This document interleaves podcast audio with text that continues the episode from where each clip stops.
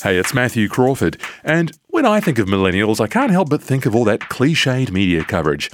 You know, millennials are entitled, millennials have no resilience, millennials are workaholics, millennials are lazy. Well, do you know what? I reckon it's time to get real about the kids of the 1980s and 1990s because whether you like it or not, millennials are our next generation of leaders. And if you're hiring, you're going to want to pay attention to what Seek has found about millennials' laws of attraction. Okay, well, my name's Sam or Samantha Beniak Brooks. I'm 20 years old and I'm currently at university studying media because I aspire to be a media presenter slash multi platform journalist. Okay, so look, when you're starting out, what kinds of things attract you to either this or, or, or that organisation? Yeah, I think um, flexibility in terms of the work that I can do. Um, training's pretty important for me.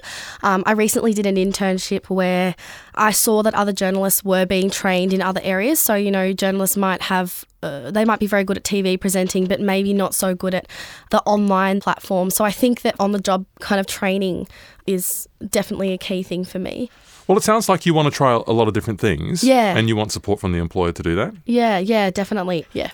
So when you're when you're looking at the job market, let's imagine that you're in a position where there are multiple avenues that you could pursue. Mm. What kinds of things could those different employers offer that would make a difference to you in terms of whether you thought you might want to go this way or that way?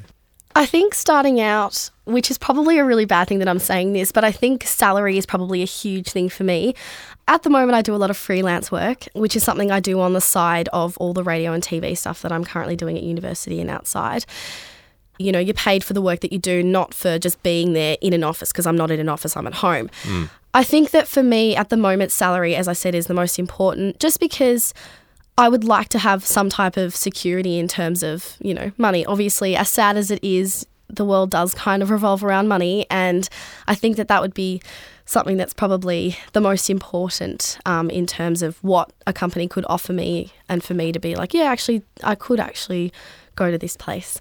I also think that it's funny, people always talk about additional benefits being a really important thing for people. But for me, like, so what if I get a gym membership or not out of, you know, a place? I think that the most important thing is salary and being able to actually do work. What about a coffee machine in the office? A good one. Oh, um, that's tough. Okay, okay. I'm not supposed to be perpetuating silly cliches here. I was just kidding about the coffee machine. And Sam's saying that training and salary are important drivers for her as she looks ahead to where her career will take her. Now, I want to zoom out and take a wide angle look at this. In Laws of Attraction, Seek asked 6,000 potential candidates what attracts them when they think about their next job, and 42% of them were in that key age bracket of 18 to 35. Hello again, I'm Caroline North. Yep, it's time to bring in Seek's data wizard. So millennials are focused still like salary compensation is still, you know, it's a it's a bit of a hygiene factor. So you've got to be having that conversation for a millennial. Um, and career development opportunities are their number two driver. So really focusing on what does their career path, what does their career opportunity look like, and and that could be looking at addressing things such as um, internal training opportunities, mentoring opportunities. It could be external training schemes or sponsorship for further education and further study. So there's lots of different facets um, and lots of detail within the portal that talk to all those different areas of interest around career development. And that portal is up now, insightsresources.seek.com.au slash laws of attraction. So there are the top two drivers for millennials. And then the third driver is work life balance. So for millennials, work life balance is um, a really important area. And there's some very specific things for millennials that they're focused on. Um, their number one must have is compensation for overtime. So that would be things like days in lieu or even additional pay. So, with nearly half citing that this is a must have, that they have um, compensation for overtime. Okay, so Laws of Attraction is telling us that salary, development, and work life balance are the most important drivers for millennials as a whole. But we shouldn't assume that's the same for everyone. Take graduates, for instance. Many graduates are millennials, but naturally some aren't. And so Seek has findings for both of those groups. And for another perspective, let me introduce you to David from Fusion. My name is David Svetkovsky. I'm the director and founder of Fusion Graduate Consultancy. We specialise in, I guess, the attraction, recruitment, and development of graduates across the Australian and broader Asia Pacific market for a range of clients.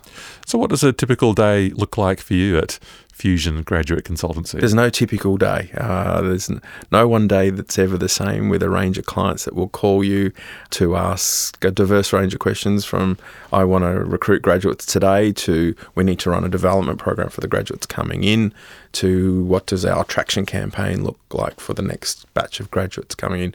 It's a very fast paced environment and we, we feel like we need to be responding all the time. So, yeah. Okay, so Seek's done the study. They've looked at things like what's important to people when they're seeking their next opportunity. What are you hearing from graduates about what's important to them? They're looking at the organisation's brand in in their entirety, and and it, it might surprise a lot of people. Salary does not come into the conversation to probably post offer when they get the document and read it and go, okay, why? Because all graduates know that good grad programs are paying on par with the market what we're hearing from grads is is what is my development program? What does it look like, be it two or three years? Give me the detail. What kind of pathways in the second and third year uh, am I going to experience from a corporate social responsibility perspective? What events or how can we contribute? How can we get involved? These are the underlying fundamental questions grads are asking first to make that decision on which employer. They've got a massive choice of where to go. The look, the feel of the people, the business, are they uh, contributing to the broader society? It's what this generation is focusing on. In your view, what do employers need to be offering, not just saying, but offering now to get the graduates they need, the millennials they need yeah. to build their company, build their profitability in the future?